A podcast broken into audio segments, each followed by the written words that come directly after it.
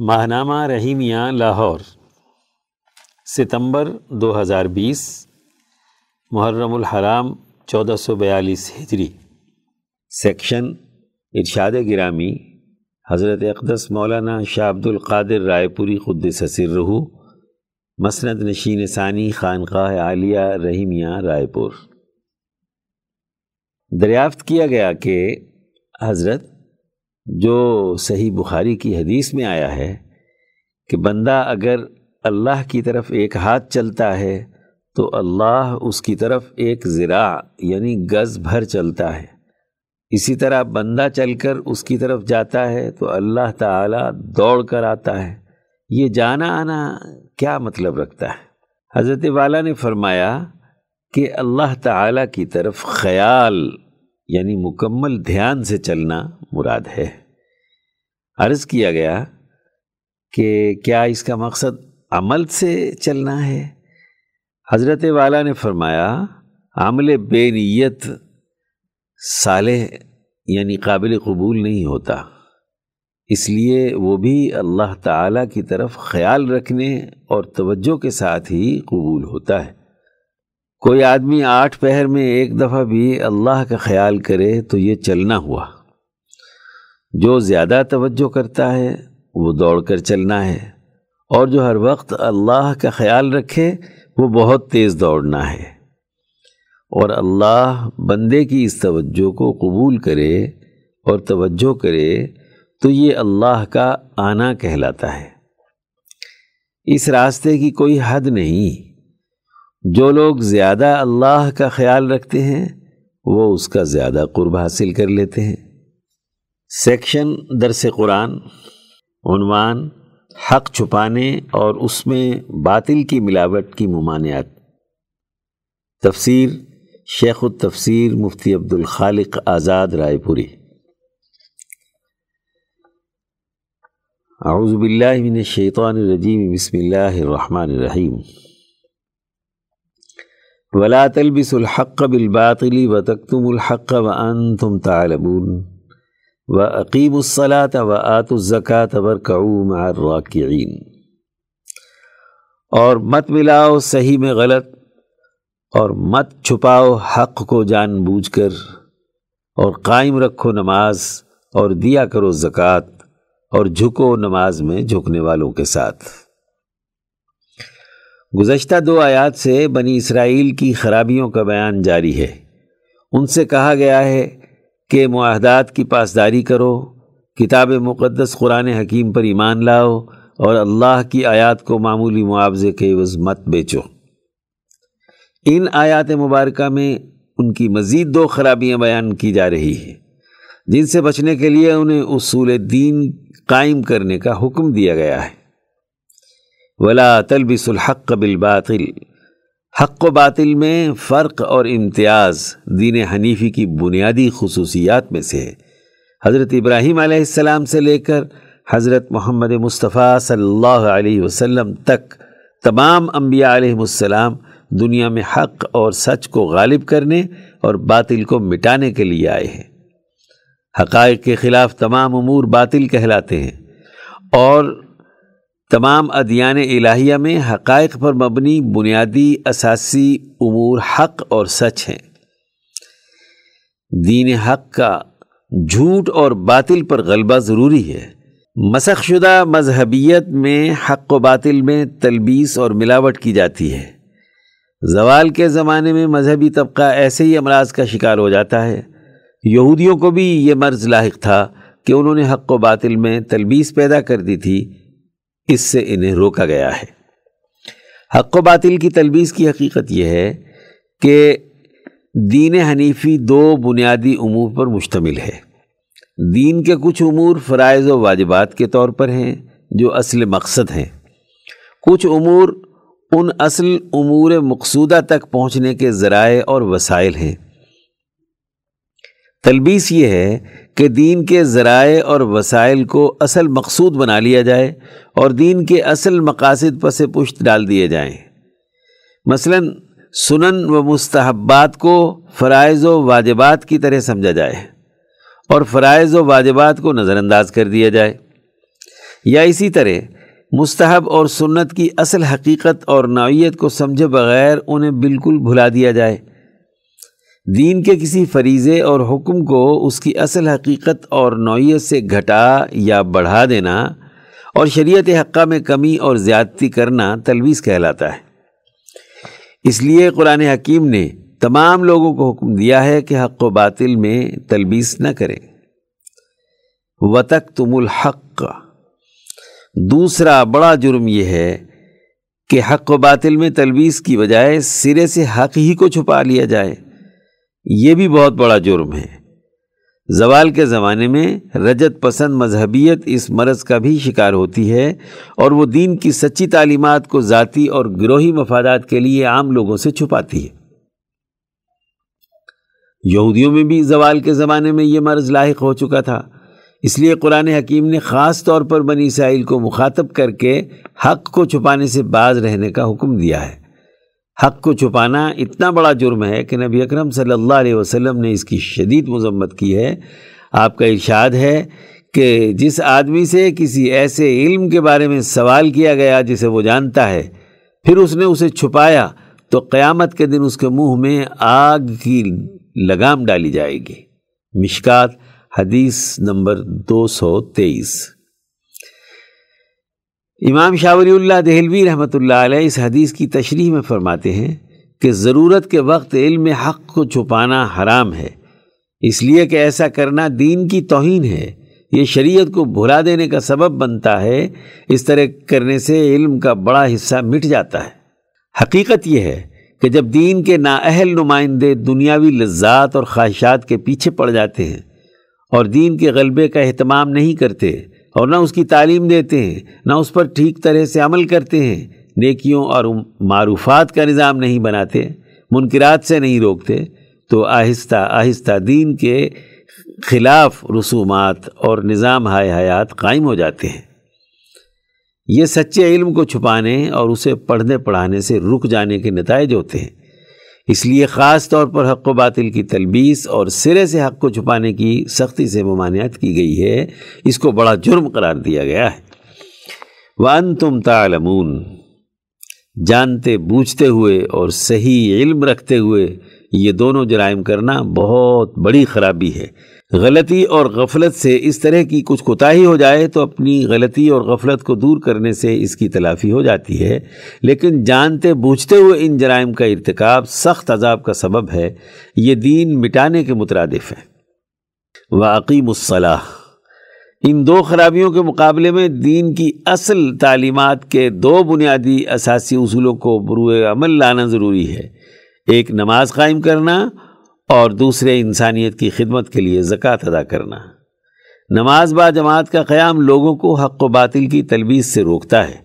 اس لیے کہ جب سب لوگ اجتماعی طور پر مسجد میں مقرر کردہ طریقہ عبادت کے مطابق نماز ادا کریں گے، تو دین حق میں کسی مخصوص طبقے کو تلویز کرنے کا موقع نہیں ملے گا۔ فرائض و واجبات پورے مسلم اجتماع کو معلوم ہوں گے۔ نوافل اور مستحبات کی اصل حقیقت اور نعیت بھی سب لوگوں کو معلوم ہوگی۔ نماز باجماعت کا اہتمام ہر طرح کی تحریف اور تلبیس سے دین کو محفوظ رکھتا ہے۔ وعت الزکاہ دین کا دوسرا اصول زکوٰۃ ہے۔ یہ مالی بدعنوانی اور خواہشات سے روکتی ہے۔ عام طور پر مال کے لالچ میں آ کر حق بات چھپائی جاتی ہے۔ جب ارتفاقات ضروریہ کے تحت کوئی انسان محتاجوں اور غریبوں پر مال خرچ کرتا ہے اور حق کو حقدار تک پہنچاتا ہے، تو وہ کتمان حق جیسے جرم سے محفوظ رہتا ہے۔ ورکعو مع الراکعین یہودیوں کو خاص طور پر رکوع کرنے والوں کے ساتھ رکوع کرنے کا حکم دیا گیا، اس لیے کہ ان کی شریعت میں رکوع کی عبادت نہیں تھی۔ ان سے کہا جا رہا ہے کہ دین اسلام قبول کر کے رکوع کرنے والوں کے ساتھ رکوع کرو، ایسی اجتماعی عبادت کا اہتمام کرو کہ جو حق و باطل کی تلبیس اور حق کو چھپانے سے روکنے کا سبب بنتی۔ سیکشن درس حدیث، عنوان محض گمان پر رائے قائم کرنے کی ممانعات تحریر از مولانا ڈاکٹر محمد ناصر جنگ۔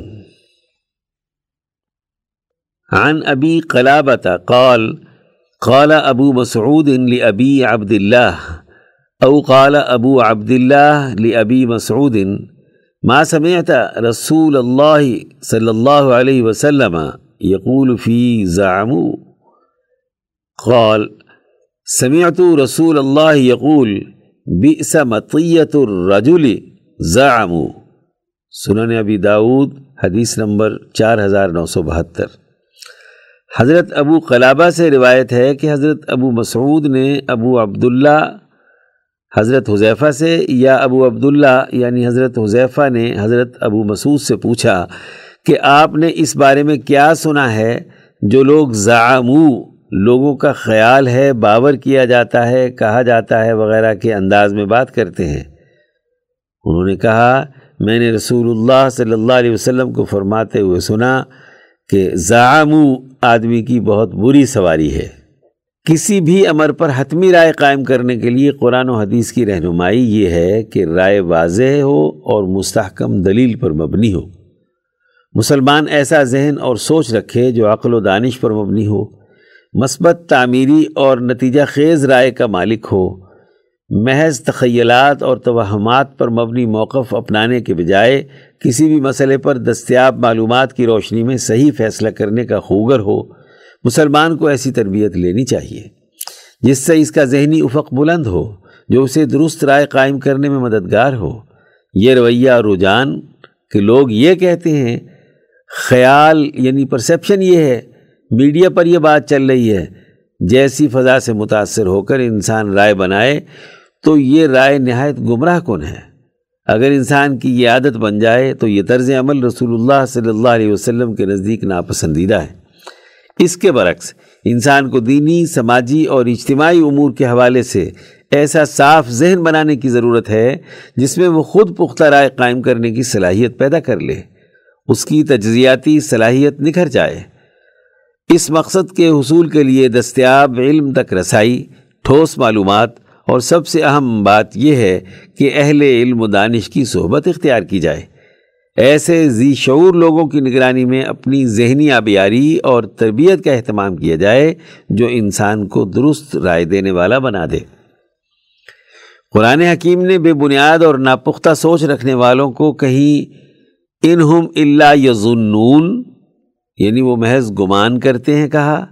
کہیں فہم لا یا سو وہ کچھ نہیں سمجھتے، کہا، اور کہیں ان کے بارے میں کہا، ما یعلمہم الا قلیل، یہ لوگ بہت کم جانتے ہیں۔ قرآن حکیم کے یہ اشارات انہی لوگوں کی طرف ہیں جو محض گمان اور اٹکل سے کام لیتے ہیں۔ اس لیے مسلمان کو ممکنہ حد تک اپنے علم اور اپنی سوچ کو کامل اور پختہ بنانے کی ضرورت ہے، ورنہ ناپختہ سوچ انسان کو بے وقار قوموں اور دینی جماعتوں میں بہت سے فسادات اور خرابیوں کا باعث بن جاتی ہے۔ افراد، جماعتیں اور قومیں پروپیگنڈے کا شکار ہو کر غلط راہوں پر چل نکلتی ہیں۔ یوں دنیا و آخرت کی ناکامی ان کا مقدر بن جاتی ہے۔ سیکشن صحابہ کا ایمان افروز کردار، عنوان حضرت حضیفہ بن یمان رضی اللہ عنہ رسول اللہ صلی اللہ علیہ وسلم کے رازدار۔ تحریر مولانا قاضی محمد یوسف حسن عبدال حضرت حضیفہ بن یمان رضی اللہ عنہ کو والدین کے مسلمان ہونے کی وجہ سے بالکل بچپن میں رسول اللہ صلی اللہ علیہ وسلم کی زیارت اور دیدار سے قبل ہی ایمان کی انمول دولت نصیب ہو گئی تھی۔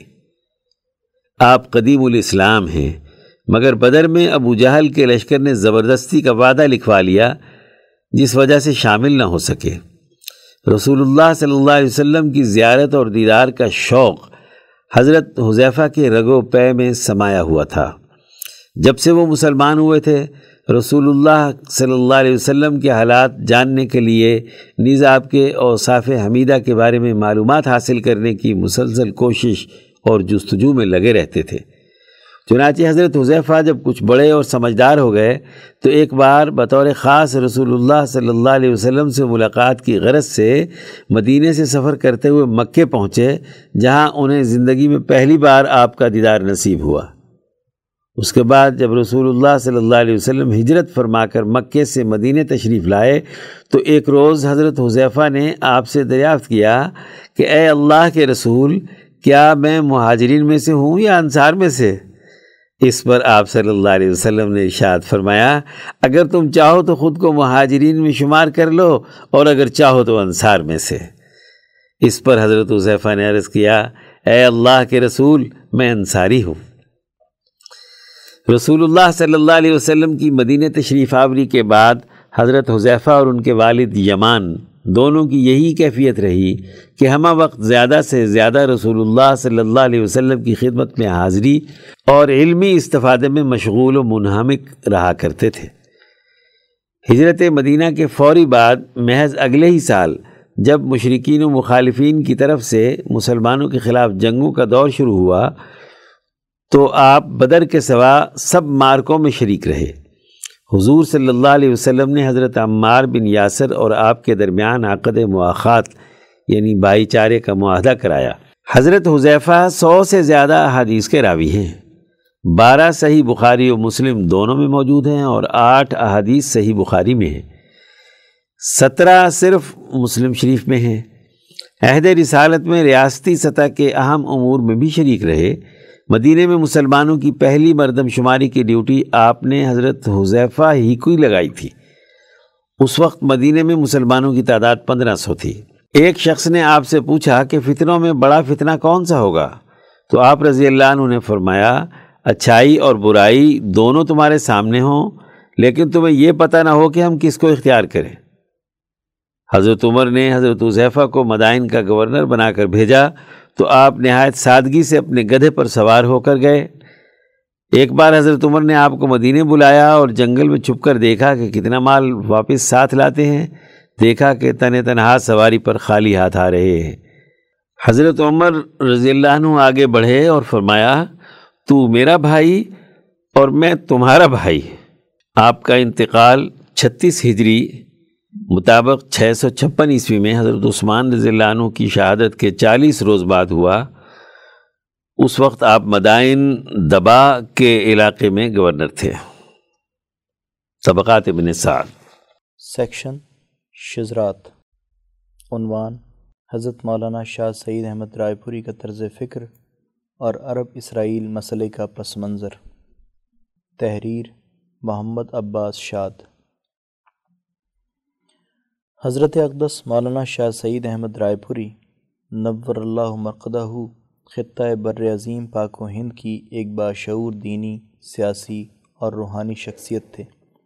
ستمبر ان کے وصال کا مہینہ ہے۔ ان کا چھبیس ستمبر دو ہزار بارہ کو لاہور میں انتقال ہوا۔ تینتیس اے کوئنز روڈ لاہور پر ادارہ رحیمیہ سے متصل گلزار رحیمی میں مدفون ہے۔ حضرت رائے پوری ایک قومی دھارے کے بین الاقوامی صلاحیتوں کے حامل لیڈر تھے۔ ان کی نگاہ بڑی دور رس تھی۔ وہ اپنے سیاسی تدبر میں اپنی مثال آپ تھے۔ ان کی گراں قدر سیاسی و سماجی افکار ہماری علمی و فکری تاریخ کا قابل قدر قیمتی اثاثہ ہیں۔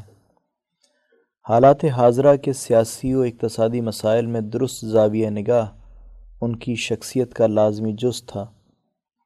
اب تک کے متعدد ایشوز پر تاریخ ان کی رائے کے حق میں کروٹ لے چکی ہے۔ ہماری ماضی قریب کی تاریخ کے بہت سے قومی و بین الاقوامی ایشوز پر حضرت رائے پوری کا زاویہ نظر ملک کے باشعور حلقوں میں اپنی اصابت رائے کے باعث خراج تحسین وصول کر چکا ہے۔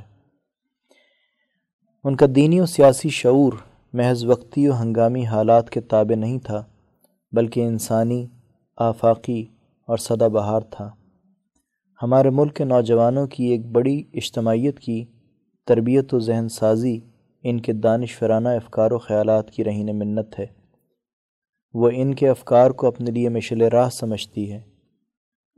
آج کل ایک بار پھر قومی و بین الاقوامی سطح پر میڈیا میں عرب اسرائیل مسئلہ زیر بحث ہے۔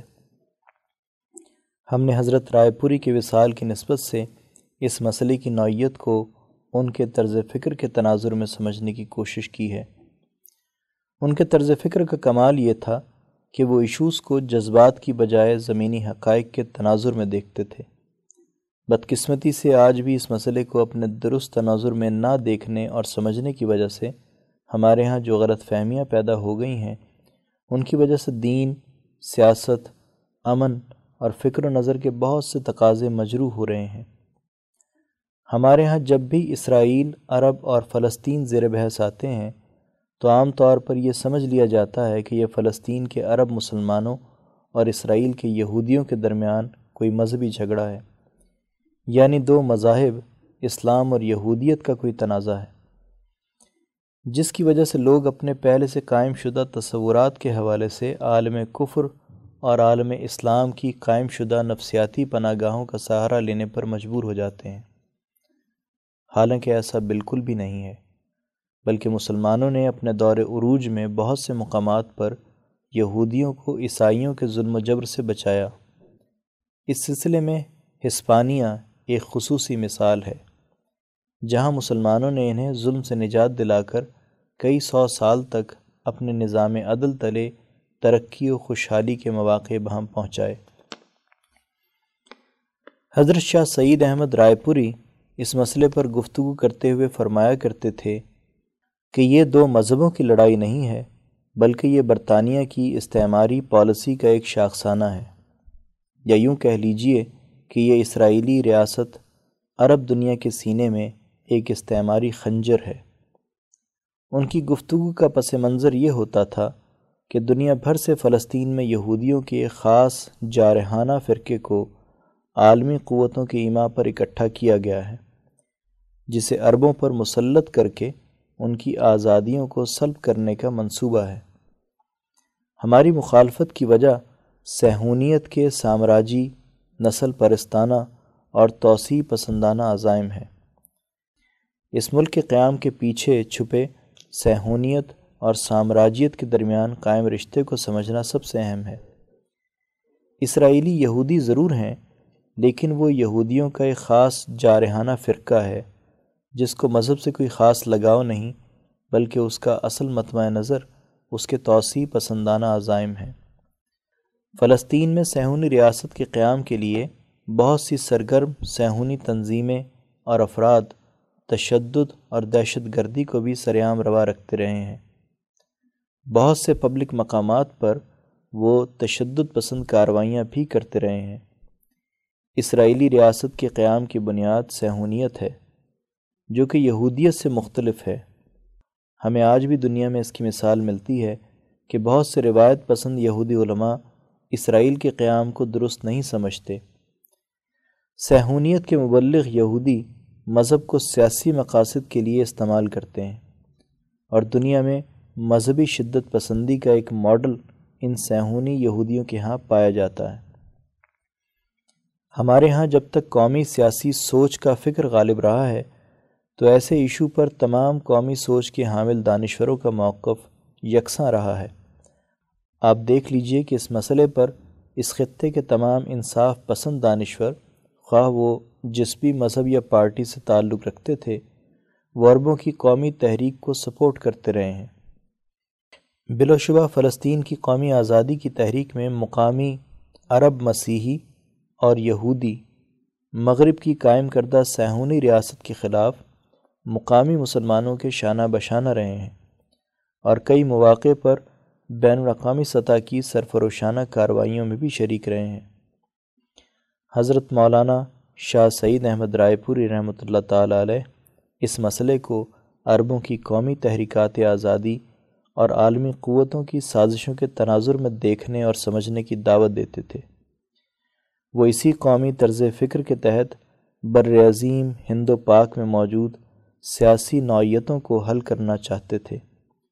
حضرت رائے پوری کے طرز فکر کا یہ قومی اور انسانی پہلو آج پاکستان کو بہت سے درپیش مسائل میں ہماری رہنمائی کرتا ہے کہ ہم کس طرح انسانیت کی مشترکہ اساس، امن، عدل اور مساوات کو بنیاد بنا کر اپنے ملک کی ترقی کے راستے کو ہموار کر سکتے ہیں۔ سیکشن افکار شاہ ولی اللہ۔ عنوان انسانی کامیابی اور ترقی کے چار بنیادی اخلاق۔ مترجم مفتی عبد الخالق آزاد، رائے پوری۔ امام شاہ ولی اللہ دہلوی حجت اللہ البالغہ میں فرماتے ہیں، دوسرا بنیادی خلق اخبات للہ تعالی۔ ان اخلاق میں سے دوسرا خلق اللہ تعالیٰ کے سامنے جھکنا اور خوشو اختیار کرنا ہے۔ اس کی حقیقت یہ ہے کہ جس انسان کی فطرت سلامت ہو اور وہ تمام کاموں سے فارغ ہو کر اللہ تعالیٰ کی نشانیوں اور اس کی صفات کی طرف متوجہ ہو اور ان میں خوب اچھی طرح دھیان دے، تو اس کے نفس ناطقہ یعنی روح میں ان آیات الہی اور صفات خداوندی کی طرف جھکاؤ پیدا ہوتا ہے۔ اس کے حواس اور جسم میں اللہ تعالیٰ کے سامنے عجز و انکساری پیدا ہوتی ہے۔ اس کی روح اللہ تعالیٰ کے سامنے جھک کر تھکی ماندی ہو جاتی ہے۔ اس کے دل میں ذات باری تعالیٰ کی مقدس جناب کی طرف میلان پیدا ہو جاتا ہے۔ اس کی حالت ایسی ہو جاتی ہے جیسا کہ حکمرانوں کے سامنے ایک عام آدمی پر عجز کی کیفیت طاری ہوتی ہے۔ وہ اپنے دل میں انتہائی عز و انکساری ملاحظہ کرتے ہیں اور کسی چیز کو دینے یا نہ دینے میں اس کی طاقت اور قوت کو تسلیم کرتے ہیں۔ انسان کی قوت نسمہ یعنی روح حیوانی کی یہ حالت ملا اعلیٰ کے فرشتوں کی حالت کے زیادہ مشابہ اور قریب تر ہوتی ہے۔ فرشتوں کا حال یہ ہے کہ وہ باری تعالیٰ کی طرف متوجہ رہتے ہیں اور اس کے جاہ و جلال کو پوری طرح تسلیم کیے رہتے ہیں۔ وہ اس کی تسبیح و تقدیس میں مشغول رہتے ہیں۔ انسان میں اخبات کی اس حالت کا پیدا ہونا اس میں کمال علمی کی استعداد پیدا کرتا ہے۔ اس سے میری مراد یہ ہے کہ ایسی حالت میں انسانی ذہن کی تختی پر معرفت الہیہ نقش ہو کر رہ جاتی ہے۔ اور اسے کسی نہ کسی پہلو سے حضرت الہیہ میں حضوری کی ایسی کیفیت حاصل ہوتی ہے جس کے بیان کرنے سے قلم عاجز ہے۔ تیسرا بنیادی خلق سماحت۔ تیسرا بنیادی خلق سماحت ہے۔ اس کی حقیقت یہ ہے کہ انسانی نفس ایسا ہو جائے کہ وہ قوت بہیمیہ کے تقاضوں کا فرما بردار نہ بنے۔ اور نہ ہی اس میں حیوانی عادات کے نقوش پختہ ہوں۔ اور نہ ہی حیوانیت سے متعلق کاموں کا اثر اور رنگ پایا جاتا ہو۔ اس کی تفصیل یہ ہے کہ انسانی نفس جب اپنے معاشی امور میں مصروف ہوتا ہے، اسے عورتوں کی خواہش ہوتی ہے، لذات حاصل کرنے کا تقاضا پیدا ہوتا ہے یا کھانے پینے کا تقاضا پیدا ہوتا ہے تو وہ اس کے حصول کے لیے کوشش کر کے اپنا تقاضا پورا کر لیتا ہے۔ یہاں تک کہ اس کی مطلوبہ ضرورت پوری ہو جاتی ہے۔ اسی طرح جب انسانی نفس غضب ناک ہو یا کسی چیز کی محبت میں ابتلا ہو، تو لازمی سی بات ہے کہ اسے ایک وقت کے لیے اس کیفیت اور حالت میں مشغولیت ہوتی ہے۔ ایسے وقت میں اس کی نظر اپنے کھانے پینے کی ان لذات کے تقاضوں سے ہٹ کر کسی اور طرف نہیں ہوتی۔ پھر جب انسان اپنے اس نفسانی تقاضے کو پورا کر لیتا ہے اور اس کی یہ حالت دور ہو جاتی ہے، مثلا بھوک لگی تھی، کھانا کھا لیا تو اس کی بھوک دور ہو گئی۔ اس کے بعد اگر یہ انسان سماحت کے خل کا حامل ہے، تو وہ اپنے نفس کے تقاضوں سے اس طرح فارغ ہو جاتا ہے گویا وہ کبھی پیدا ہی نہیں ہوئے تھے۔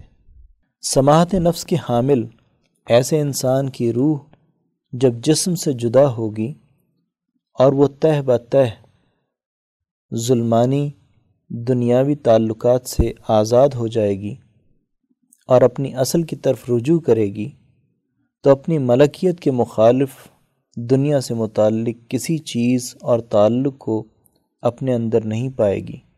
اس طرح اسے یہاں دنیا سے جانے کے بعد انس و سرور حاصل ہوگا اور وہ بہت عمدہ اور ہمیشہ رہنے والے عیش میں رہے گی۔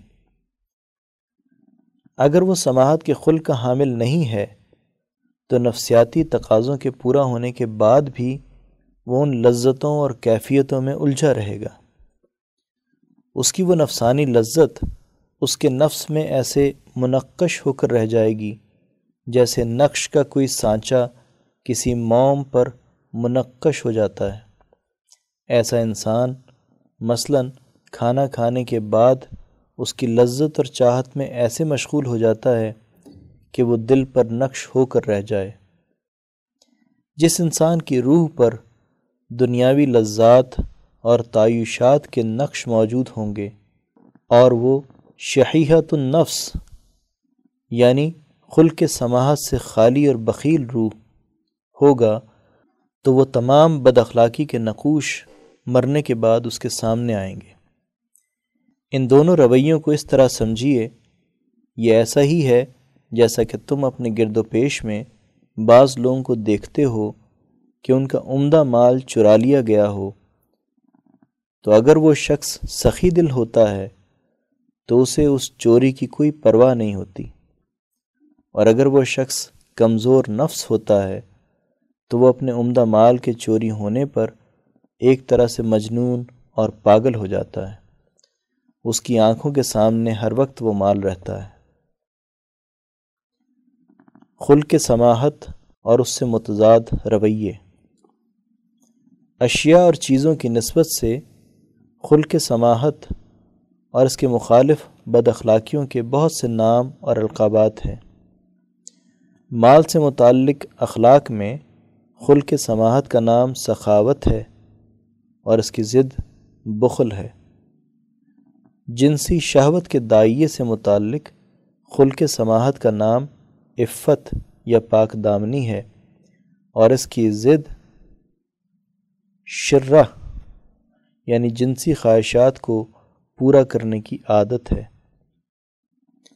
رفاہیت کے حصول کا دائیہ اور مشقتوں سے نبردازمہ ہونے کے حوالے سے خلق سماحت کا نام صبر ہے اور اس کی ضد بے صبرہ پن ہے۔ شریعت کے ممنوع گناہوں کے دائیہ کے حوالے سے خلق سماحت کا نام تقوی ہے اور اس کی ضد فسق و فجور ہے۔ جب کسی انسان میں سماحت کا خلق پختہ ہو جائے تو اس کا نفس دنیاوی شہوات سے بالکل خالی ہو جاتا ہے اور وہ بلند روحانی لذات کی استعداد حاصل کر لیتا ہے۔ الغرض، سماحت انسان کی ایسی حالت ہے جو علمی اور عملی طور پر مطلوب کمالات کے مخالف بد اخلاقیوں سے باز رہنے اور رکنے کی استعداد پیدا کرتی ہے۔ سیکشن، تاریخ اسلام کے ناقابل فراموش واقعات۔ عنوان دور بنو میہ میں دینی و دنیاوی علوم کی ترقی و ترویج۔ تحریر مفتی محمد اشرف عاطف، لاہور۔ عہد نبوی اور خلافت راشدہ کی طرح عموی دور خلافت میں بھی مسلمان عبادات کے پابند تھے۔ مذہبی شاعر سے کوئی بھی بے التفاتی نہیں کرتا تھا۔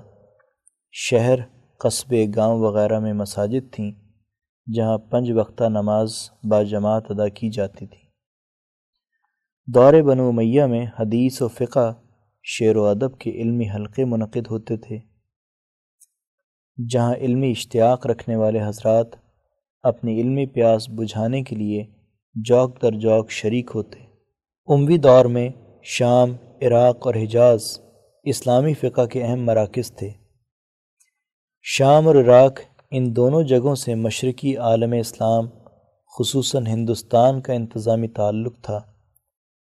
اس لیے یہاں شام و عراق کے فقی مسلک کو ان ملکوں میں قبول عام حاصل ہوا۔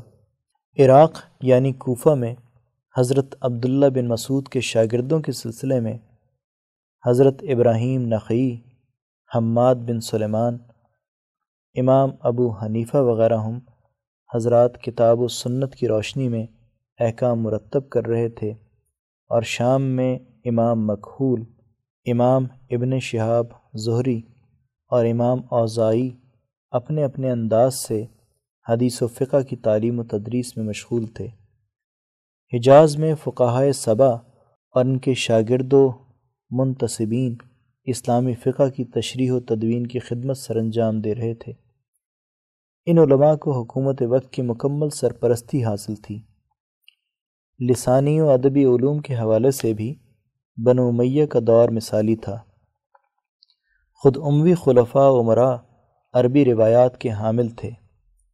زبان و ادب کا پورا پورا لحاظ کرتے، ولید بن عبد الملک کی عربیت پر دسترس قدر کمزور تھی۔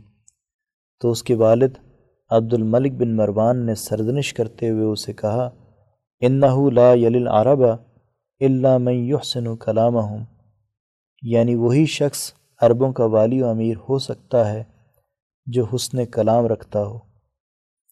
اس سلسلے میں محمد بن قاسم کا ایک دلچسپ واقعہ بھی علماء تاریخ نے لکھا ہے کہ راجہ داہر کے ساتھ جب جنگ ہوئی تو کعب بن مخارق اس جنگ میں محمد بن قاسم کے ساتھ تھے۔ انہوں نے حجاج بن یوسف کو جنگ کی حولناکی کا نقشہ کھینچتے ہوئے بتلایا کہ جب گھمسان کا رن پڑا اور تلواریں اور نیزے ایک دوسرے پر ٹوٹنے لگے تو محمد بن قاسم نے اپنے ایک ساتھی سے پانی طلب کرتے ہوئے کہا اطعم نل ماں یعنی گھبراہٹ کی وجہ سے اسقینی مجھے پلائیے کی بجائے ان کی زبان سے اطعمنی، مجھے کھلائیے نکل گیا.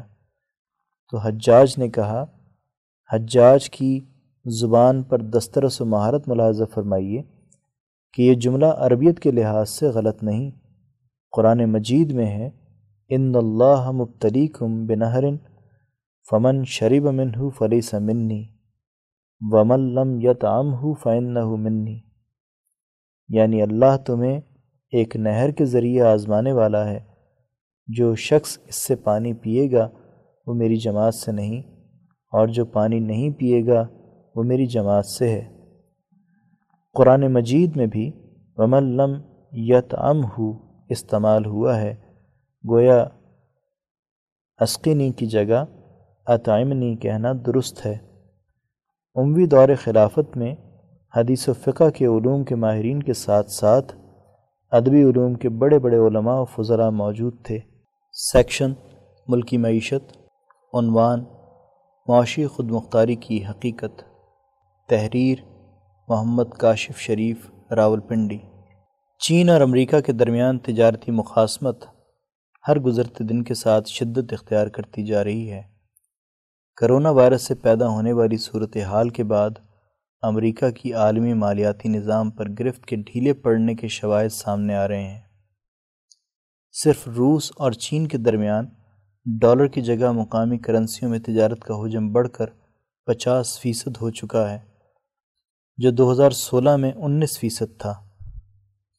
اس کے ساتھ ساتھ چین کے دیگر ممالک سے مقامی کرنسیوں کی بنیاد پر تجارتی روابط دراصل ڈالر اور اس سے متعلق عالمی مالیاتی اداروں کی اجارہ داری کو کھلا چیلنج ہے۔ اسی سلسلے کی ایک کڑی پاکستان اور چین کے مابین مقامی کرنسیوں میں تجارت کا معاہدہ بھی ہے۔ اور دو ارب ڈالر تک کی پاکستانی مصنوعات کی چین درآمد پر ڈیوٹیاں کم یا معاف کر دی گئی ہیں۔ سی پیک کو کون نہیں جانتا، جس کے تحت چھیالیس ارب ڈالر پاکستان کو قرض کی صورت میں ملیں گے۔ ایران کی معیشت کو سہارا دینے کے لیے چار سو ارب ڈالر کا معاہدہ بنگلہ دیش سے ستانوے فیصد تجارت پر درآمدی ڈیوٹیوں کو ختم کر دیا گیا ہے۔ اس کے علاوہ بھی کئی مثالیں دی جا سکتی ہیں، جن کی بنیاد پر یہ اندازہ لگانا آسان ہو جاتا ہے کہ چین کا اقدام اور نصف العین دراصل دنیا کو ایک متبادل قوت سے روشناس کرانا ہے۔ یقیناً اس مقصد کا اصول اتنا آسان نہیں، اور یہ صرف معاشی میدان میں برتری سے ممکن نہیں۔ چنانچہ وہ خطے جہاں چین بتدریج اپنا اثر و رسوخ بڑھا رہا ہے، وہاں دیگر عالمی طاقتیں علاقائی جتھے بندیوں کو نئی شکل دے رہی ہیں۔ کہا جا رہا ہے کہ پاکستان کو اب چین اور امریکہ کے درمیان کسی ایک کے بلاک میں جانا ہوگا۔ یہ معاملہ اتنا سادہ نہیں۔ پاکستان ایک طویل عرصے تک برطانوی اور امریکی اثر کے تحت خطے میں کردار ادا کرتا رہا ہے۔ اسی تناظر میں ہمیں معاشی فائدے دیے گئے۔ ہماری فوجی اور سول بیوروکریسی کی تربیت اسی اثر کے مطابق پروان چڑھی۔ امداد ہو، تجارت ہو یا سرمایہ کاری، سب مدات میں ہم نے اپنے مغربی آقاؤں کو اپنے ساتھ پایا اور اس غلامی میں مزید سہولت کے لیے ہمارے آقا کے عظیم غلام سعودی عرب اور متحدہ عرب امارات ہماری ہر قسم کی معاونت کے لیے موجود رہے۔ اب اچانک یہ کہنا کہ پاکستان اپنا بلاک بدل رہا ہے، کچھ قبل از وقت لگ رہا ہے۔ یاد رہے، پاکستان کے کل بیرونی قرض کا اسی فیصد ہمارے مغربی اور وسط ایشیائی موسنوں کی مرہون منت ہے۔ اب چین پاکستان کو اپنے بلاک میں لانے کے لیے یہ سارا قرض تو ادا نہیں کرے گا۔ اس وقت پاکستان کی حالت کچھ یوں ہے جیسے کسی بچے کے ماں باپ میلے میں کھو گئے ہوں اور دیکھنے والے یہ کہیں کہ یہ اپنا راستہ خود ڈھونڈ لے گا۔ ایسا نہیں ہو سکتا۔ امید ہے آقا پھر سے ہاتھ تھام لیں گے۔ بلاک کی تبدیلی ممکن ہے لیکن یہ ایک طویل مدتی عمل ہے، جس میں خصوصاً پالیسی کا تسلسل ضروری ہے، جو ہماری سیاسی منظر نامے میں کافی مشکل کام ہے۔ فوج کی صورت میں اس تسلسل کا حصول ہر گزرتے دن کے ساتھ محال ہوتا جا رہا ہے۔ تاریخی حقائق ہمیں یہ بتاتے ہیں کہ کمان کی تبدیلی ممکن ہے جو اس تسلسل کو متاثر کر دے۔ خود مختاری کے لیے ضروری ہے کہ مستقل تبدیلی کے لیے جماعتی بنیادوں پر جد جہد کی جائے اور وقت کی ضرورت یعنی قومی خود مختاری کی پالیسی میں تسلسل لایا جائے۔ سیکشن عالمی منظرنامہ۔ عنوان بدلتا ہوا عالمی سیاسی منظرنامہ۔ شمالی اوقیانوس سے بحر الکاہل کی طرف۔ تحریر مرزا محمد رمضان راول پنڈی چار اپریل انیس سو انچاس کو امریکہ کے دارالحکومت واشنگٹن ڈی سی یعنی ڈسٹرکٹ آف کولمبیا میں ایک معاہدہ وجود میں آیا۔ اس معاہدے کا نام فرانسیسی زبان میں رکھا گیا، جسے انگریزی میں نیٹو کہا جانے لگا۔ اس کا صدر دفتر بیلجیم اور دارالحکومت برسلز میں قائم کیا گیا۔ اس معاہدے میں شریک ابتدائی ممالک Portugal, Italy, Netherland, Luxembourg France, برطانیہ اور امریکہ وغیرہ تھے۔ انیس سو چون میں سوویت یونین نے تجویز دی کہ وہ یورپ میں قیام امن کے لیے نیٹو میں شامل ہونا چاہتا ہے۔ تاہم، نیٹو کے رکن ممالک نے اس نظریے کی سختی سے مخالفت کی۔ اس کے بعد چودہ مئی انیس سو پچپن کو سوویت یونین نے اپنے اتحادی ممالک کے ساتھ مل کر ایک علیحدہ معاہدہ تشکیل دیا۔ جسے وارسا پیکٹ کا نام دیا گیا۔ پولینڈ کے دارالحکومت وارسا میں معاہدے پر دستخط ہوئے، جسے معاہدہ دوستی، تعاون اور باہمی اعانت کا نام دیا گیا۔ انسانی سماج کی حیت کو تبدیل کرنے میں ٹیکنالوجی بنیادی کردار ادا کرتی ہے۔ یہی سائنسی ترقیات انسانی زندگی کو جدت کا لبادہ پہناتی ہیں۔ یہی سائنس اب ایک اور صنعتی انقلاب کا روپ دھارتی ہوئی نظر آ رہی ہے۔ جہاں مشین انسانی دماغ کے برابر استعداد کے ساتھ اقوام عالم کی ترقی میں معاون بنتی جا رہی ہے، مادے میں پنہا اصولوں کی جانکاری کا علم رکھنے والے سائنسدان اور معاشرتی و سماجی علوم کے اصولوں سے آگاہ ماہرین کا کہنا ہے کہ دنیا اب چوتھے صنعتی انقلاب کے دور میں داخل ہو چکی ہے۔ جس میں انسانی دماغ کی صلاحیت کے برابر مصنوعی ذہانت رکھنے والے روبوٹس اور ان جیسی مشینیں زندگی کو مزید بدل کر رکھ دیں گی۔ ذرا ماضی پر نظر دوڑائیں۔ دنیا میں پہلا صنعتی انقلاب سترہ سو ساٹھ عیسوی سے اٹھارہ سو بیس کے دورانیے میں آیا، جس میں پیداوار میں اضافہ کرنے کی غرض سے صنعتی شعبے میں مشینوں کو چلانے کے لیے پانی اور اس سے بنائی گئی گیس یعنی بھاپ کو ذریعہ بنایا گیا۔ ٹیکسٹائل کے شعبے میں ہاتھ کی بجائے پانی اور بھاپ کی توانائی سے مشینوں کو چلایا جانے لگا۔ اس کی بدولت دنیا میں بھاپ سے چلنے والے انجن ایجاد ہوئے۔ اس انقلاب سے نہ صرف لوگوں کی زندگیاں مکمل طور پر تبدیل ہو گئیں، بلکہ ان کی آمدنیوں میں بھی بے پناہ اضافہ ہو گیا۔ دوسرا صنعتی انقلاب اس دور کی دو بڑی ایجادات تھیں، بجلی اور مواصلات کا نظام۔ بجلی برقی مواصلات یعنی ٹیلی فون اور ٹیلی گراف کو یہاں نمایاں مقام حاصل تھا۔ ریلوے کی تعمیر کے ساتھ پٹرولیم مصنوعات سے صنعتی پیداوار میں حیران کن حد تک اضافہ ہو گیا۔ اٹھارہ سو بیس عیسوی سے شروع ہونے والا یہ عہد پہلی جنگ عظیم یعنی انیس سو انیس تک جاری و ساری رہا۔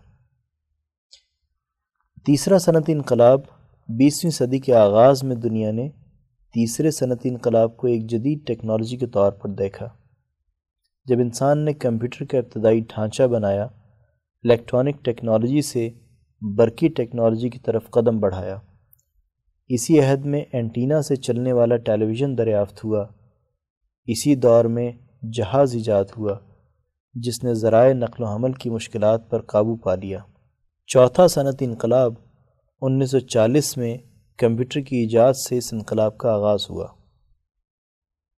یہ انقلاب بایولوجیکل فزیکل اور ڈیجیٹل ٹیکنالوجی کا ایک ملاپ ہے، جس میں آرٹیفیشل انٹیلیجنس یعنی مصنوعی مشینی ذہانت بغیر ڈرائیور کے چلنے والی خود کار گاڑیاں، جدید drones three D printing quantum mechanics quantum computer جدید کرنسی اور انٹرنیٹ کے علاوہ بائیو ٹیکنالوجی اور نینو ٹیکنالوجی پر مشتمل ڈیوائسز شامل ہیں۔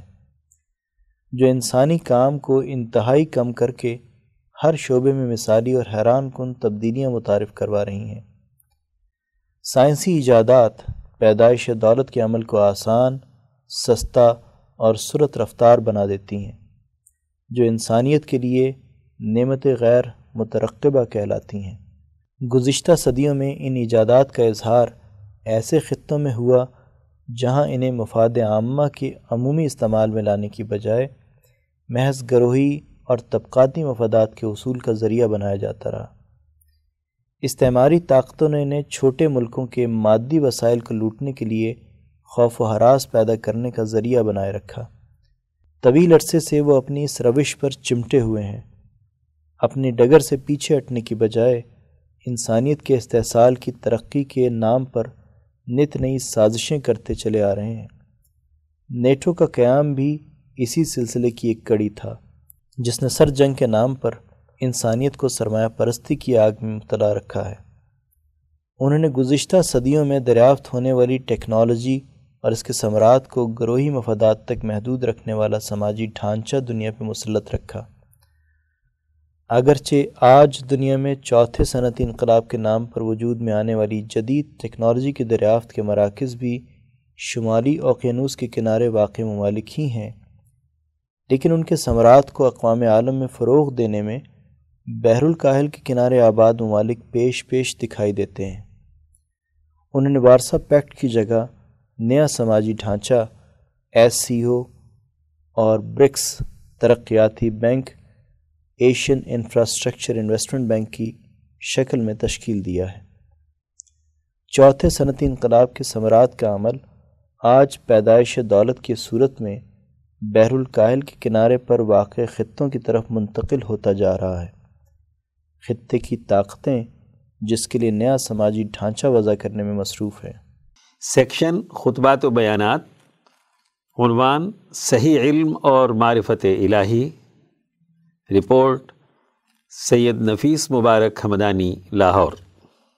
سترہ اگست دو ہزار بیس کو حضرت اقدس مفتی عبد الخالق آزاد رائے پوری مدض اللہ نے ادارہ رحیمیہ لاہور میں جمعۃ المبارک کے اجتماع سے خطاب کرتے ہوئے فرمایا۔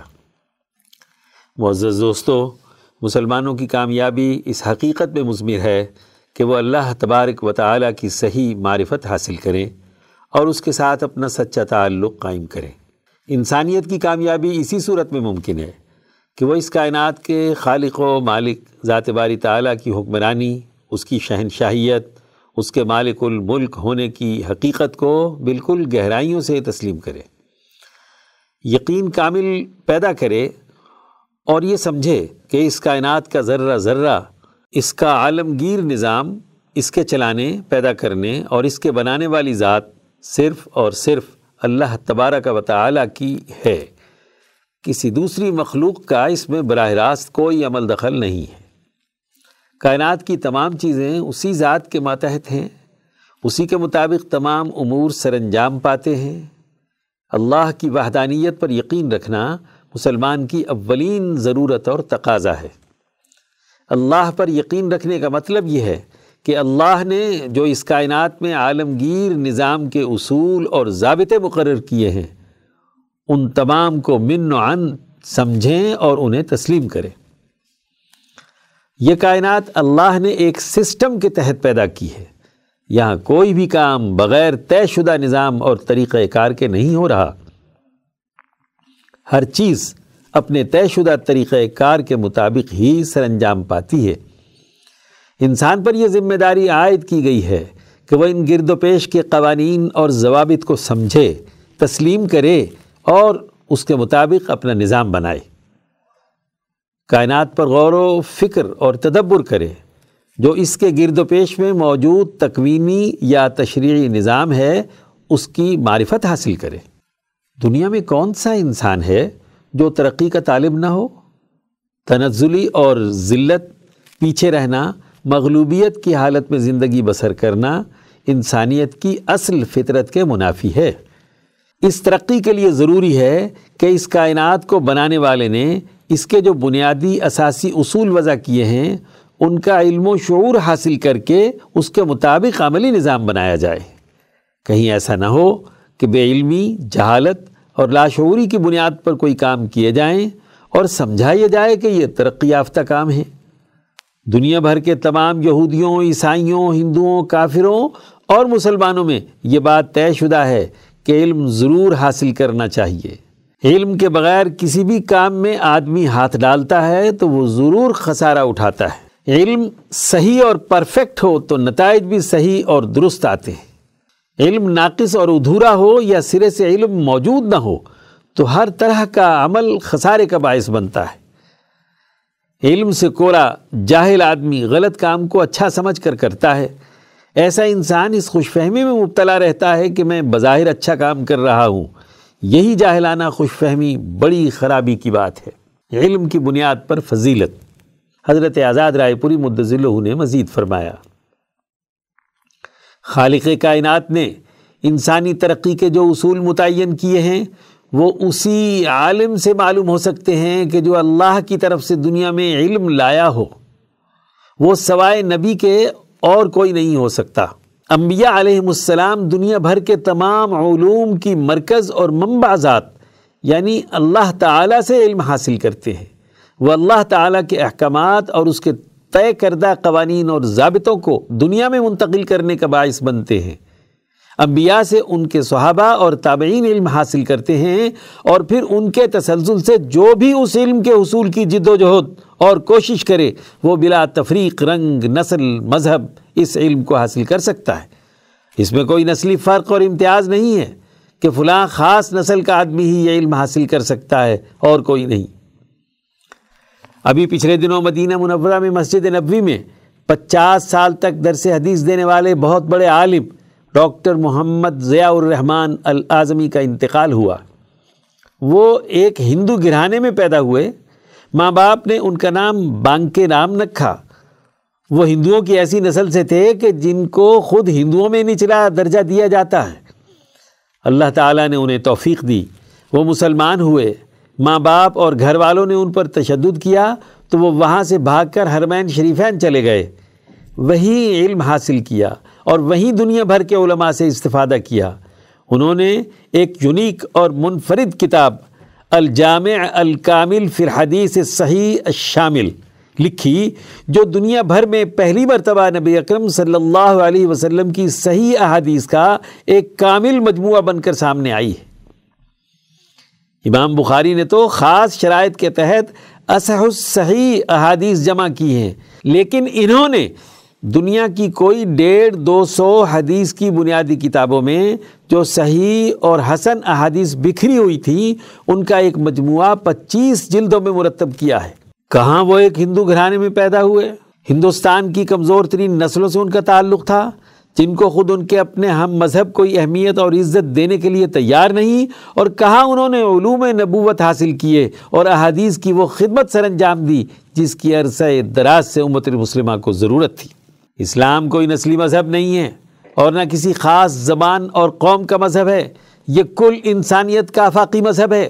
جو انسان بھی اس کا علم حاصل کر لے، وہ اس کی رہنمائی کا فریضہ سر انجام دے سکتا ہے۔ علم کے سامنے ہی گردنیں جھکتی ہیں۔ بانکے رام جب تک غیر مسلم ہے تو کوئی اس کو قریب لگانے کے لیے تیار نہیں۔ اور جب وہ محدث بن کر مسجد نبوی میں روزہ رسول کے قریب درس حدیث دے رہے ہیں، تو دنیا بھر کے بڑے بڑے محدثین ان کے سامنے زانوے تلمز طے کرتے ہیں۔ یہ ہے علم۔ اس پر کوئی پہرے نہیں ہے، کوئی قید نہیں ہے۔ اس لیے صحیح گفتگو وہی کرے گا جو اپنے شعبے کا علم رکھتا ہے۔ دین کی رہنمائی وہی دے سکتا ہے جسے علوم نبوت پر عبور حاصل ہو۔ ٹھوس علم اور درست طریقہ تعلیم۔ حضرت آزاد رائے پوری مدضل نے مزید فرمایا۔ آج سب سے بڑا المیہ ہے کہ ہم انجینئرنگ کے علم کو علم سمجھتے ہیں۔ فزکس اور کیمسٹری کو ایک علم سمجھتے ہیں۔ میڈیکل سائنسز کو ایک علم سمجھا جاتا ہے۔ اور بڑے ذوق، شوق سے اس علم کے حصول کی طرف اپنی نوجوان نسل کو متوجہ بھی کرتے ہیں اور پڑھتے پڑھاتے بھی ہیں۔ لیکن کس قدر افسوس ہے کہ علوم نبوت کو علم نہیں سمجھا جاتا۔ یہ دور زوال کی سب سے بڑی لانت ہے جو آج ہم پر مسلط ہے۔ کسی آدمی کو اردو میں کوئی دو چار دینی مسئلے سمجھ میں آ گئے یا اسلام کی نماز روزہ کی کوئی عمومی باتیں اس نے پڑھ لی یا کوئی پانچ، چھ نمبر بیان کرنے آ گئے تو وہ اپنے آپ کو دینی علم کا علامہ سمجھتا ہے۔ اب وہ جو چاہے لوگوں کے سامنے دین اسلام کے نام پر گفتگو کرے ممبر رسول پر بیٹھ کر جو مرضی زبان سے نکالے، فرقہ واریت پھیلائے، آگ لگائے، مفادات اٹھائے، شکل و شبہات عالموں کی بنا لے، اب اس علامہ صاحب کے خلاف کوئی بات نہیں کہی جا سکتی۔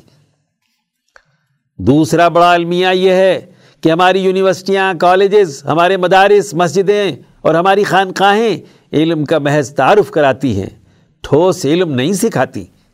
جب سے سیمسٹر سسٹم آیا ہے، اس نے تو ویسے ہی علم کی صلاحیت اور استعداد ختم کر کے رکھ دی ہے۔ ایک سیمسٹر میں بڑی مشکل سے چار مہینے پڑھاتے ہیں، اس میں ایک کتاب یا ایک شعبہ علم سے متعلق ابتدائی تعارف کرایا جاتا ہے۔ ٹھوس علم نہ استاد کے پاس ہوتا ہے اور نہ شاگرد کے پاس۔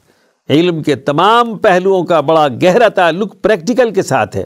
محض نظریات و افکار رٹ لینے سے علم حاصل نہیں ہوتا۔ آپ میں وہ علم تب رچے بسے گا کہ جو کچھ پڑھا ہے اس کا پریکٹیکل بھی کریں۔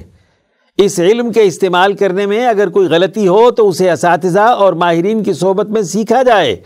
لیکن یہاں تو استاد بھی کرائے کا ہوتا ہے۔ آدھا پونا گھنٹہ لیکچر دینے کے لیے آتا ہے کہ اس کے پیسے لینے اور بس۔ طالب علموں کو سمجھ میں آئے یا نہ آئے، وہ اپنی ذمہ داری نہیں سمجھتا۔ استاد سے سوال کرنا تو ہمارے تعلیمی اداروں میں جرم قرار دے دیا گیا ہے۔ استاد کے سامنے بدتمیزی شمار ہوتا ہے کہ آپ سوال کر کے بات سمجھنا چاہتے ہیں۔ الحمدللہ، مجھے اس ملک کی تقریباً تمام یونیورسٹیوں میں خطاب کرنے کا موقع ملا ہے۔ طلبہ اور اساتذہ سے ملاقاتیں ہوئی ہیں۔ وہاں سوال ہی پیدا نہیں ہوتا کہ کوئی سوال کر سکے۔ یہ تو سکولوں اور کالجوں اور یونیورسٹیوں کا حال ہے۔ مدرسوں میں بھی علماء اور مفتیان اکرام کا تقدس آڑے آتا ہے۔ وہاں تو مذہب کے نام سے تقدس کی ایک اور چادر بھی چڑھی ہوئی ہوتی ہے کہ آپ سوال نہیں کر سکتے۔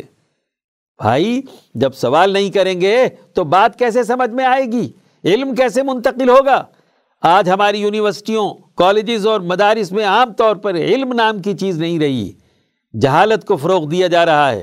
ڈگریاں ہیں، علم ندارت یاد رہے کہ جن قوموں کے پاس ٹھوس علم نہیں ہوتا، وہ کبھی ترقی نہیں کر سکتی۔ حقیقی علم کے درست نتائج۔ حضرت آزاد رائے پوری مدضلوں نے مزید فرمایا۔ علم اس بات کی مہارت پیدا کرتا ہے کہ انسانی مسئلے کی نوعیت کو سمجھا جائے اور اس کا ایسا حل تلاش کیا جائے جس سے انسانیت کے لیے آسانیاں پیدا ہوں۔ قرآن حکیم میں ہے، اللہ تمہارے لیے آسانی پیدا کرنا چاہتا ہے تمہارے لیے مشکلات کھڑی نہیں کرنا چاہتا۔ علم اور شعور کی بنیاد پر جو حکمرانی قائم ہوتی ہے، اس کا بنیادی تصور اور بیانیہ یہی ہوتا ہے کہ وہ انسانوں کی مشکلات دور کرے، آسانیاں پیدا کرے۔ رسول اللہ صلی اللہ علیہ وسلم دس سال تک مدینہ منورہ کی ریاست کے حکمران رہے، تو لوگوں کے لیے آسانیاں پیدا کی، ان کی مشکلات دور کی۔ حضرت معاذ ابن جبل رضی اللہ عنہ اور حضرت ابو موسیٰ عشری رضی اللہ عنہ دونوں حضرات کو حضور صلی اللہ علیہ وسلم نے اپنی ریاست مدینہ کی حکمرانی کے زمانے میں شمالی اور جنوبی یمن دونوں کا حکمران اور گورنر بنا کر بھیجا تو ان سے فرمایا، لوگوں کے لیے آسانی پیدا کرنا، ان کو خوشخبریاں سنانا، نفرت اور مشکلات مت کھڑی کرنا، تنگی میں مت مبتلا کرنا۔ صحیح مسلم، حدیث نمبر ایک ہزار سات سو تینتیس۔ علم کا مقصد انسانی مشکلات کی گتھیوں کو سلجھانا ہوتا ہے۔ لیکن ہمارے ہاں معاملہ الٹا ہے۔ کہ ہم علم حاصل کرتے ہیں مشکلات کی گتھیوں کو مزید الجھانے کے لیے؟ ہمارا بیوروکریٹ علم حاصل کر کے حکومتی منصب پر پہنچتا ہے تو انسانوں کو سہولتیں دینے کی بجائے ان کے لیے مشکلات کھڑی کرتا ہے۔ رشوت کے لیے فائل دبا کر بیٹھ جاتا ہے۔ مولوی صاحب علم حاصل کرتے ہیں اور وہ دین کو پیچیدہ اور مشکل بنا دیتے ہیں۔ فرقہ واریت کے دبیز لباتے میں اتنا الجھا دیتے ہیں کہ اصل دین ہے کیا؟ کسی کو کچھ سمجھ نہیں آتی۔ وہ فرقوں کی بھول بھلائیوں میں داخل کر کے مشکلات کھڑی کرتے ہیں۔ آسانیاں پیدا نہیں کرتے۔ یاد رکھیے، جہالت پر مبنی ناقص علم اور جاہلانہ تصورات ہمیشہ مشکلات ہی کھڑی کرتے ہیں۔ وہ کبھی مشکل حل کرنے کی اہلیت نہیں حاصل کر پاتے۔ تجربے کرتے رہتے ہیں۔ پاکستان کی تہتر سالہ تاریخ آپ کے سامنے ہے۔ کتنے سیاسی تجربے کیے گئے۔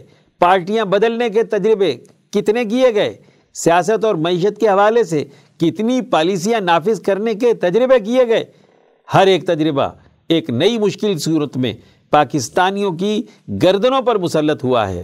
مسائل حل ہونے کے بجائے مزید الجھتے الجھتے آج کئی مشکلات کی صورت میں قومی الجھاؤ ہمارے سامنے ہے ان مشکلات سے نکلنے کا ایک ہی راستہ ہے کہ وہ علم و شعور جو قوموں کی ترقی کے لیے لازمی ہے اسے پورے طور پر حاصل کیا جائے اور اس کا سسٹم بنایا جائے۔ اس سسٹم کے راستے کی رکاوٹوں کو توڑا جائے۔ اسی کو امام شاہ ولی اللہ دہوی رحمۃ اللہ علیہ نے فق و کل نظام کہا ہے کہ فرسودہ، ظالمانہ اور مشکلات پیدا کرنے والے نظام کو جب تک توڑ کر ختم نہ کیا جائے تو نیا نظام استوار نہیں ہو سکتا۔ اس لیے اللہ تعالیٰ کی طرف سے آئے ہوئے صحیح علم و شعور کی شمع جلانا، اس کا نظام قائم کرنے کی فکر کرنا اس کی جد و جہد اور کوشش کرنا تعلق مع اللہ کا پہلا بنیادی اور لازمی تقاضا ہے۔ سیکشن عظمت کے مینار، عنوان، حکیم الاسلام حضرت مولانا قاری محمد طیب قاسمی۔ تحریر، وسیم اعجاز کراچی۔ بر عظیم پاک و ہند میں ولی اللہ افکار کے فروغ میں جن اکابرین نے نمایاں کردار ادا کیا ان میں ایک اہم نام حجت الاسلام مولانا محمد قاسم نانوتوی رحمۃ اللہ علیہ کا ہے، جنہوں نے نہ صرف یہ کہ دین اسلام کی تعلیمات کو علمی و عقلی بنیادوں پر واضح فرمایا، بلکہ عملی میدان میں بھی بر عظیم کی آزادی کے لیے کردار ادا کیا۔ حکیم الاسلام حضرت مولانا قاری محمد طیب قاسمی اسی عظیم ہستی کے پوتے ہیں۔ وہ محرم الحرام تیرہ سو پندرہ ہجری مطابق اٹھارہ سو ستانوے عیسوی میں دیوبند میں مولانا محمد احمد قاسمی کے ہاں پیدا ہوئے۔ تعلیم کے حصول کی غرض سے دارالعلوم دیوبند میں داخل کروائے گئے، جہاں سے انیس سو اٹھارہ عیسوی میں سند فراغت حاصل کی۔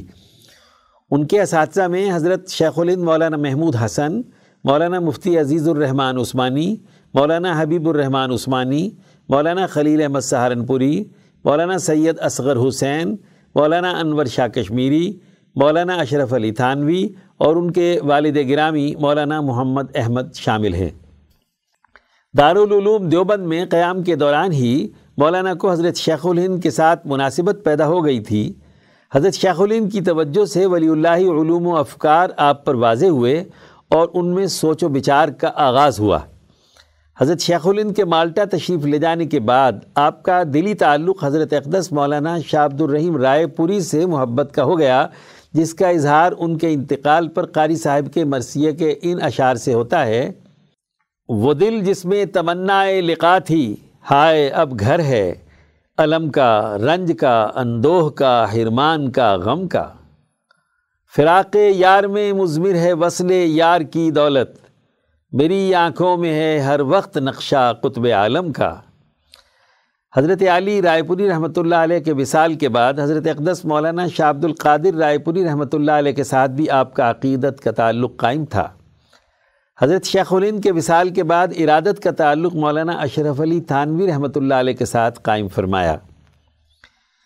انیس سو بائیس عیسوی میں حضرت قاری صاحب کی علمی و انتظامی صلاحیتوں کا اعتراف کرتے ہوئے دارالعلوم کی مجلس شورا نے انہیں ادارے کے نائب محتمم کی ذمہ داری تفویض کی۔ مولانا حبیب الرحمن عثمانی کی قیادت میں قاری صاحب نے اس ذمہ داری کو بخوبی نبھایا۔ انیس سو انتیس عیسوی میں مولانا حبیب الرحمن عثمانی کے وصال کے بعد ادارے کے محتمم کی ذمہ داریاں بھی انہی کے حصے میں آئیں، جنہیں انہوں نے بحسن و خوبی سر انجام دیا۔ قاری طیب صاحب کے دور انتظام میں ادارے میں انقلابی تبدیلیاں لائی گئیں، جو ان کی انتظامی صلاحیتوں کا منہ بولتا ثبوت ہے جن میں نمایاں کام اساتذہ کی پینشن کا اجرا، ٹیم ورک کے اصولوں پر شعبہ تنظیم و ترقی کا آغاز، ماہنامہ رسالہ دارالعلوم کا آغاز، طلباء کے لیے فزیکل ایجوکیشن اور کیلی گرافی کے شعبے کی بنیاد وغیرہ قابل ذکر ہیں۔ قاری طیب قاسمی رحمۃ اللہ علیہ کے دور اہتمام میں دارالعلوم دیوبند کے مرکز نے دن دگنی اور رات چوگنی ترقی کی۔ اس مادر علمی کی شہرت کے باعث دور دراز سے لوگ حصول تعلیم کے لیے یہاں آتے تھے۔ اس کثیر تعداد کی تعلیم و تربیت اور انتظامات کے لیے انہوں نے انتھک محنت کی۔ اساتذہ کی تدریسی صلاحیت کو نکھارنے کے لیے ان کی تربیت پر خاص توجہ دی۔ امام انقلاب مولانا عبید اللہ سندھی انیس سو انتالیس عیسوی میں جب ہندوستان واپس تشریف لائے تو حضرت قاری طیب قاسمی نے اسرار کے ساتھ دارالعلوم دیوبند میں ان سے حضرت الامام شاہ ولی اللہ دہلوی رحمۃ اللہ علیہ کی مارکت العرا کتاب حجت اللہ البالغہ پڑھانے کی درخواست کی۔ چنانچہ دار التفسیر دارالعلوم دیوبند میں حضرت سندھی نے یہ کتاب پڑھانا شروع کی، جس میں حضرت قاری صاحب نے بھی امام انقلاب حضرت مولانا عبید اللہ سندھی سے سبقن سبقن یہ کتاب پڑھی اور ولی اللہ علوم و معارف میں کمال حاصل کیا۔ مذکورہ دور بر عظیم کی سیاسی تاریخ کا ہنگامہ خیز دور تھا۔ اس دور میں تحریک آزادی اپنے عروج پر تھی۔ حضرت شیخ الاسلام مولانا سید حسین احمد مدنی کی سربراہی میں دیگر علماء اکرام، جمعیت علماء ہند کے پلیٹ فارم سے اس تحریک آزادی میں سرگرم تھے۔ انیس سو بیالیس عیسوی میں مولانا مدنی کی گرفتاری کی خبر کے بعد ان کی رہائی کے لیے مولانا قاری محمد طیب قاسمی کی سربراہی میں احتجاج کا سلسلہ شروع ہوا تو اساتذہ سمیت طلبہ نے اس میں بڑھ چڑھ کر حصہ لیا۔ حضرت قاری صاحب نے جمعیت علماء ہند میں بھی بڑا سرفروشانہ کردار ادا کیا۔ اسی سلسلے میں اپریل انیس سو چوالیس عیسوی میں جمعیت علماء صوبہ سندھ کے اجلاس منعقدہ حیدرآباد سندھ میں انہوں نے بڑا جامع خطبہ صدارت ارشاد فرمایا۔ اس موقع پر حضرت مولانا عبید اللہ سندھی بھی تشریف فرما تھے۔ انہوں نے حضرت قاری صاحب پر اعتماد کا اظہار کرتے ہوئے کھڑے ہو کر اعلان فرمایا، میں خطبہ صدارت سننے ہی کے لیے شریک اجلاس ہوا تھا، اب میرا دل ٹھنڈا ہے، آپ نے اپنا خاندانی پیغام پہنچا دیا۔ خطبات حکیم الاسلام، جلد چار، صفحہ دو سو اڑسٹھ۔ انیس سو سینتالیس عیسوی میں تقسیم ہندوستان کے دوران جب فسادات کا سلسلہ شروع ہوا تو اس وقت ضرورت ثمر کی تھی کہ مسلمانوں کی اعانت کا بندوبست کیا جائے۔ اس صورتحال میں انہوں نے صوبہ بہار کے متاثرین کے لیے مالی اعانت کا بندوبست کروایا۔ اسی دوران پاکستان تشریف لائے، لیکن کچھ عرصے بعد بوجوہ دیوبند واپس جانے کو ترجیح دی۔ انیس سو انچاس عیسوی میں علی گڑھ مسلم یونیورسٹی کورٹ کی مجلس میں رکن کے طور پر قاری طیب صاحب کو منتخب کیا گیا۔ اس طرح انہیں یہ موقع ملا کہ علی گڑھ اور دیوبند کے درمیان تعاون کا آغاز ہو۔ یہ شیخ الند کے مشن کا ایک خاص حصہ تھا، جس کے لیے انہیں کام کرنے کا موقع ملا۔ انیس سو بہتر عیسوی میں ہندوستان میں مسلم آئلی قوانین کے تحفظ اور ان کے نفاذ کے لیے All India Muslim Personal Law Board کا قیام بھی انہی کی کوششوں ہی کی بدولت ممکن ہوا، جس میں ملک بھر کے تمام طبقہ فکر کے نمائندے موجود تھے۔ قاری صاحب اس بورڈ کے پہلے متفقہ صدر بھی نامزد کیے گئے۔ یہ نامزدگی ان کی علمی قابلیت کا حکومتی سطح پر اعتراف بھی تھا۔ مولانا موصوف کا پہلا سب سے بڑا کارنامہ یہ ہے کہ ان کے دور اہتمام میں دارالعلوم دیوبند نے بہت ترقیات حاصل کی۔ دارالعلوم اساتذہ اور طلبہ کے لیے ہر دل عزیز ادارے کے طور پر متعارف ہوا۔ قاری صاحب نے دنیا بھر کے متعدد ممالک کے دورے کیے۔ اور تقسیم ہند کے بعد کئی دفعہ پاکستان بھی آئے۔ ان کی دوسری بڑی خوبی یہ تھی کہ وہ افکار و نظریات جن کا تعارف ہمیں حجت الاسلام مولانا محمد قاسم نانوتوی کی متعدد کتابوں میں ملتا ہے، ان کو عام فہم انداز میں عوام و خواص کے سامنے پیش کیا۔ اپنے عہد میں وہ بلا شبہ حکمت قاسمیہ کے ترجمان اور شارح تھے۔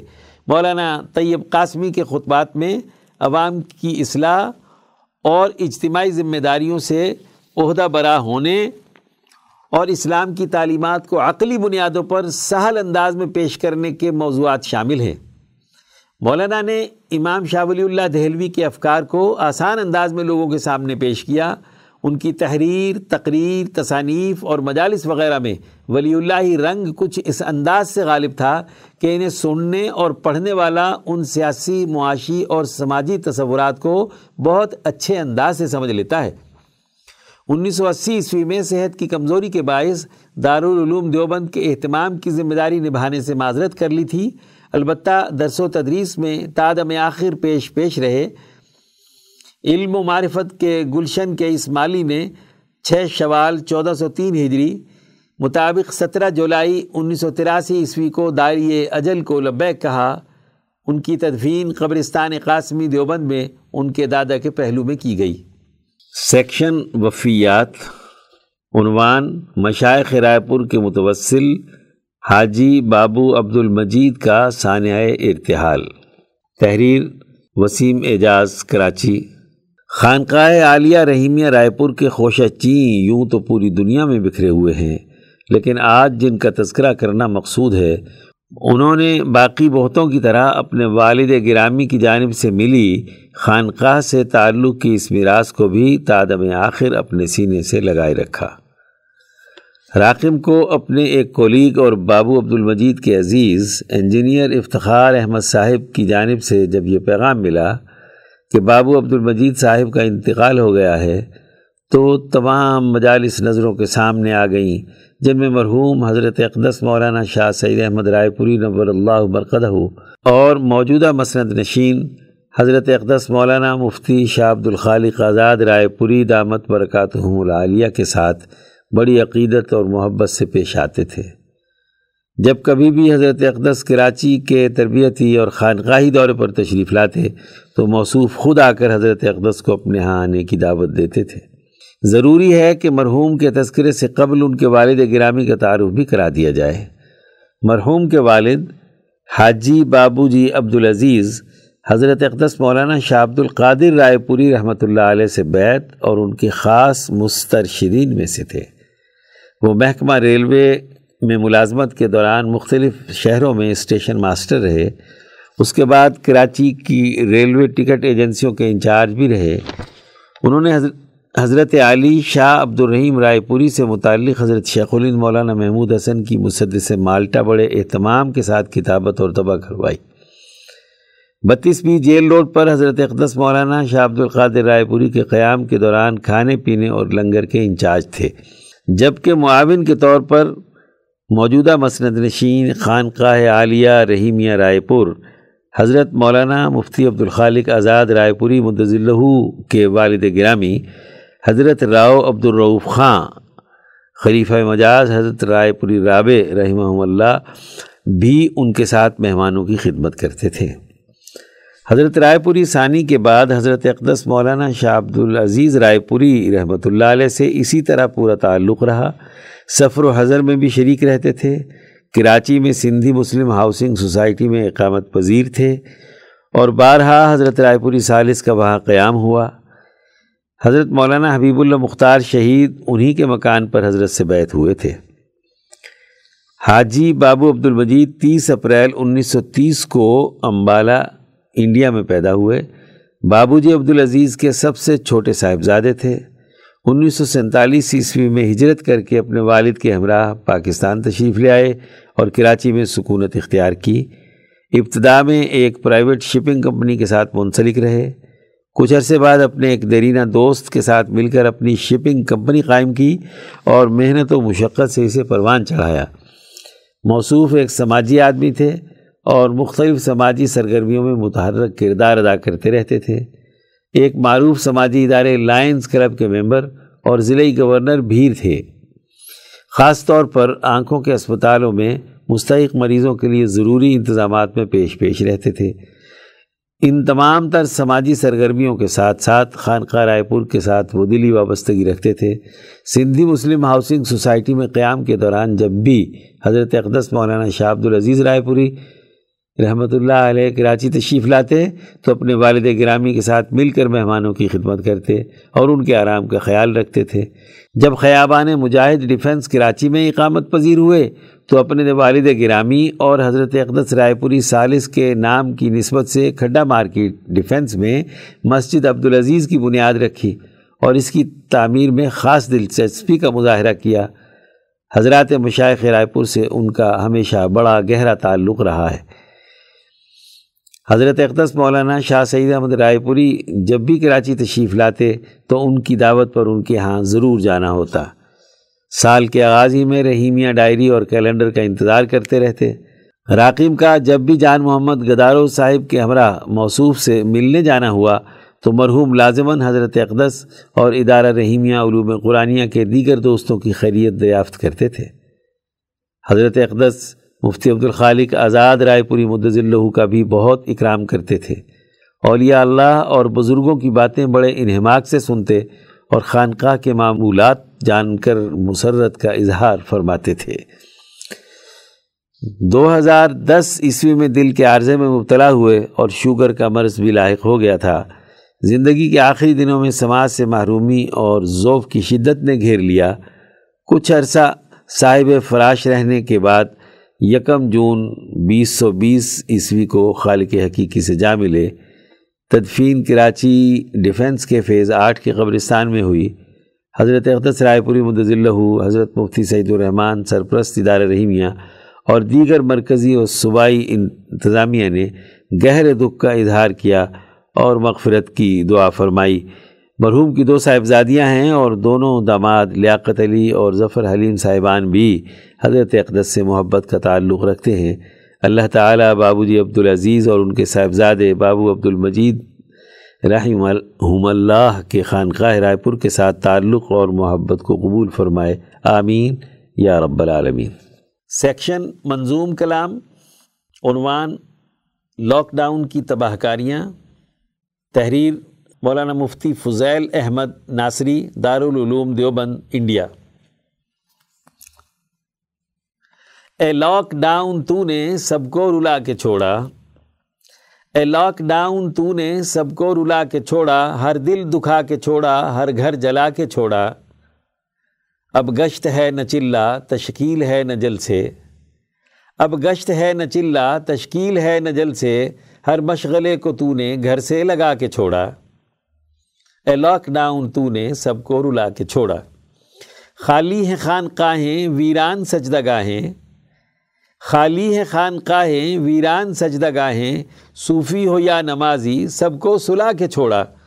اے لاک ڈاؤن تو نے سب کو رلا کے چھوڑا۔ ساقی بھی جام بلب ہے، ساغر بھی سر نگوں ہے۔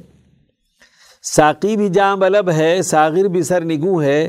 وہاں سے بھی تو نے ظالم، سب کو اٹھا کے چھوڑا۔ لاک ڈاؤن تو نے سب کو رلا کے چھوڑا۔ مسجد ہو یا مدارس سب کے حواس گم ہیں۔